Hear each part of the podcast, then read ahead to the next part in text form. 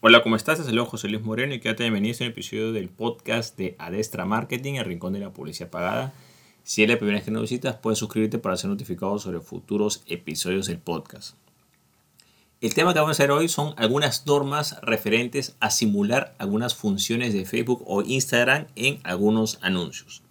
Muchas veces cuando se presenta un anuncio se incorpora, eh, digamos, de forma visual algunas imágenes que simulan algunas funciones las cuales pueden ser observadas al momento de presentar un anuncio, ya sea en Facebook Ads o en Instagram Ads. Vamos a analizar en qué consiste esta norma. En primer lugar hay que tomar en cuenta qué es simular una función. Entiéndase por simular una función es dar la apariencia o poder confundir al usuario de que quizás, eh, no sé, pues, por ejemplo, si colocamos el símbolo de me gusta, compartir lo que sea, que él puede interactuar con esa función pensando que en realidad es un botón o es una acción válida, pero en realidad eso es una imagen o simplemente está hecho ahí para simular algo, ¿ok? Principalmente aquí lo que estamos hablando cuando se simula algo es principalmente relacionado a funciones que estén ya sea en Facebook, en Instagram o WhatsApp, lo que sea, la cosa es que cuando la persona ve el anuncio, la persona pueda identificar en qué consiste ese anuncio. Ese anuncio tiene que ser una imagen y un texto. Pero si la imagen o el texto intenta simular un botón, una función que no corresponde, entonces y que tiende a confundir al usuario, eso va a ser tomado de manera negativa por la plataforma publicitaria específicamente de Facebook Ads. Ahora, ¿cuál es lo más común? Generalmente eh, se usa mucho esto en lo que es, por ejemplo, los me gustas y los comentarios. Hay personas que cuando hacen anuncios dentro de la imagen colocan, por ejemplo, no sé, pues eh, un símbolo de me gusta, como una parte de comentario, o también pasa mucho cuando, por ejemplo, promocionan, digamos, una captura de pantalla eh, como imagen y esa captura de pantalla es una captura, digamos, de la cuenta de Facebook, la cuenta de Instagram o la cuenta de WhatsApp. O sea, esa captura se puede confundir porque puede dar a entender a la persona que está viendo, no sé, pues algo con lo cual va a interactuar o que es una función del mismo Facebook, pero en realidad es una captura de pantalla que estás haciendo.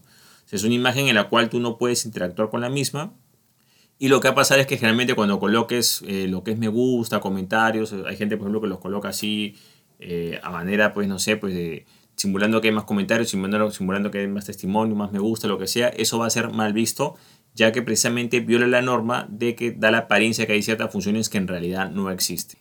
Eso también pasa mucho con lo que son las reproducciones de video. Por ejemplo, hay personas que de repente suben una imagen y en la mitad de la imagen, digamos, o sea, le colocan como un símbolo de, de play o de reproducción simulando un reproductor de video. Entonces lo que hace eso en realidad es de que es como una especie de capturadora de clics. O sea, la gente va a hacer clic ahí, pero no va a hacer clic porque el anuncio sea relevante, sino que está haciendo clic porque piensa que hay una función. En este caso sería reproducir el video. ¿no? Ven una imagen que da la sensación de un video, la persona hace clic ahí y no pasa nada. Simplemente va a ser llevado a la página de destino y en realidad nunca se reprodujo nada. O sea, si te das cuenta, como que se engañó a la persona. Entonces, muchas de estas herramientas se utilizan para capturar esos clics, pero digamos, vamos a decirlo así, engañando al usuario porque en realidad esa no es la función que hay. ¿Qué es lo correcto? Lo correcto es que no utilices ese tipo de herramientas. Eh, si quieres que las personas vayan a tu sitio web, bueno, colocarás una imagen, eh, un texto adecuado, pero no utilices la imagen para simular ciertas funciones. Ojo, estamos hablando, por ejemplo, que la reproducción de video no necesariamente es una función de Facebook, Instagram o WhatsApp. Puede ser cualquier cosa que simule una reproducción de video, por ejemplo, si tú eh, colocas el símbolo de un reproductor de play o de triángulo, lo que sea, en la mitad de una imagen, muchas personas pueden confundirse que eso da a entender que es un video y no es eh, una imagen como tal. Entonces las reproducciones, de, o sea, las simulaciones de reproducción de video o imágenes que tengan un reproductor en el medio de la figura o el dibujo o la imagen también van a ser consideradas dentro de esa norma y van a ser rechazados esos anuncios. También esto aplica a lo que son los símbolos y logos de Facebook, Instagram o WhatsApp. No deberías utilizar símbolos de Facebook, Instagram o WhatsApp, sobre todo si estás haciendo tus anuncios en esa plataforma. Ten en cuenta que si bien, eh, no sé, pues hay unos sitios quizás especiales, como por ejemplo quizás en tu sitio web puede aparecer un símbolo de Facebook, de Instagram o WhatsApp que lleve a tu canal respectivo. Pero si en un propio anuncio no es necesario porque estás redundando en ese tema, nos supone que si la gente está viendo el anuncio en Facebook ya sabe que está en Facebook, si, si está viendo en Instagram en Instagram y si está en WhatsApp en WhatsApp.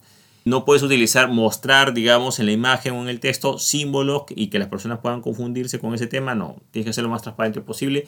Si el anuncio, por ejemplo, tiene como objetivo mensaje de WhatsApp, bueno, pues aparecerá lo que aparece por defecto cuando tú haces ese formato de anuncios, ¿no? Y si aparece Facebook o Instagram, eso debería aparecer lo que aparece por defecto, que estás en la propia plataforma y listo. Pero tú agregar en la publicación, símbolos y logos, sobre todo para un anuncio de Facebook o Instagram, lo más probable es que juegue en tu contra, porque esos botones, date cuenta que estás dando a entender que puedes interactuar con esos botones cuando en realidad no lo es. Es más, te adelanto que esto no solamente aplica a los símbolos y logos, sino también aplica a las palabras. Cualquier anuncio que incluya las palabras, la palabra Facebook, Instagram o WhatsApp en el texto del anuncio, lo más probable es que este sea observado, porque estás eh, citando, lamentablemente, para mucha gente es muy común, si en mi Facebook, si en mi Instagram, si en mi WhatsApp, quizá lo puedes decir, pero al tú escribirlo estás usando una marca comercial del propio dueño de la plataforma, entonces lo más probable es que te lo observen. A veces lo dejan pasar, pero cuando lo quieren lo observan y te rechazan el anuncio y no puedes hacer nada, porque sea como sea, eh, ese Facebook, Instagram, WhatsApp es parte de esa marca, es una marca registrada. Que lo correcto puede decir que síganos, eh, no sé, no es necesario que tú menciones la marca, mejor entender, ¿no? No es necesario que tú menciones la marca como tal en de texto, porque eso te lo pueden observar.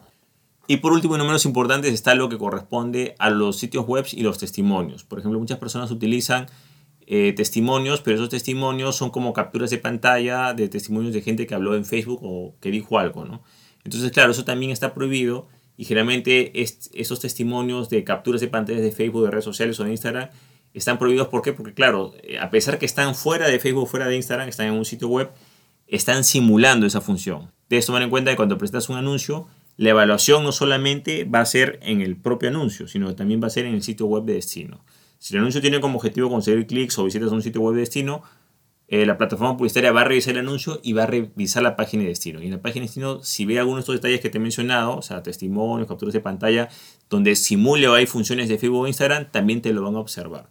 Como digo, tienes que tratar de evitar eh, utilizar esto. Si vas a colocar testimonio, puedes colocar la foto, puedes colocar el texto, pero no utilices elementos que den a entender que ese testimonio está dentro de Facebook o Instagram o que fue tomado de ahí pues tener un testimonio que efectivamente tu fuente era Facebook o Instagram, bueno, colocarás la foto y colocarás el texto y listo. No vas a colocar el símbolo de me gusta, el compartir, eh, tantos seguidores en tal fecha. No, porque eso no, no tiene nada que ver. Es el, la foto y el texto del testimonio. En este caso estamos hablando que es un testimonio escrito. ¿no? Ya bueno, si es, digamos, a manera de, de video o audio es diferente, ¿no? Pero digamos en imágenes tienes que tratar de hacerlo con el formato de tu web o con cualquier otro formato, pero no simules el formato de Facebook o Instagram porque vas a dar a entender que estás utilizando esas, esa simulación de funciones para eh, que las personas entiendan que están viendo otra cosa, ¿no? Entonces es importante que estas reglas también las sigas en tu sitio web externo para que no puedan eh, rechazarte u observarte a un anuncio relacionado a este tema.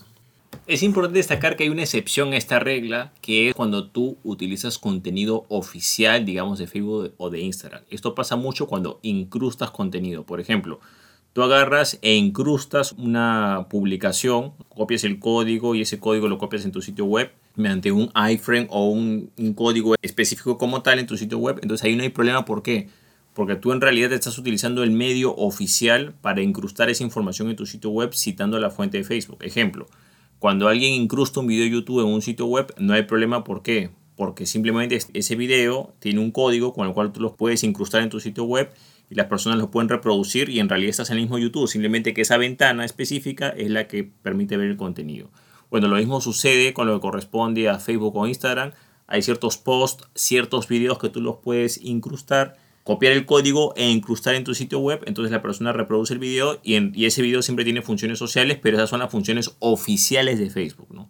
¿Cuándo es la observación? Cuando eso son imágenes. O sea, cuando es una imagen así tal cual y tiene la captura de esas funciones, por supuesto que esas funciones no funcionan. Pero si las funciones están incrustadas de manera oficial, eh, alguna función de Facebook o Instagram está incrustada en tu sitio web, por supuesto que eso sí se permite. ¿Por qué? Porque es una herramienta oficial en la cual las personas van a poder, esos, esos botones, todo eso va a funcionar porque es parte del contenido original de Facebook. ¿no? Cualquier post incrustado, eh, cualquier video incrustado, compartido de Facebook en tu sitio web, lo vas a poder visualizar sin ningún tipo de problemas y vas a cumplir la norma. Bueno, todo conmigo. Si te gustó este episodio, no olvides hacer clic en me gusta, dejar tu comentario en la parte de abajo compartir el episodio y por supuesto muy importante suscríbete al podcast. Asimismo, si deseas aprender más sobre las normas de Facebook Ads e Instagram Ads, te recomiendo que tengo un curso en videos donde profundizo estos temas. Puedes ver más información sobre este curso o los testimonios de los alumnos o el programa del mismo en el enlace que ves en la parte de abajo que es josemorenojiménez.com slash normas-facebook-ads. Bueno, eso es todo conmigo, muchísimas gracias y estamos en contacto. Hasta luego.